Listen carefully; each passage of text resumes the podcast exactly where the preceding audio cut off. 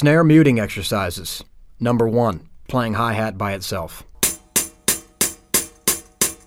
Number one, playing both hi hat and snare drum muted.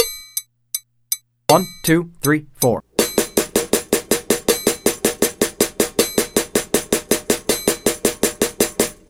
Number two. One, two, three, four.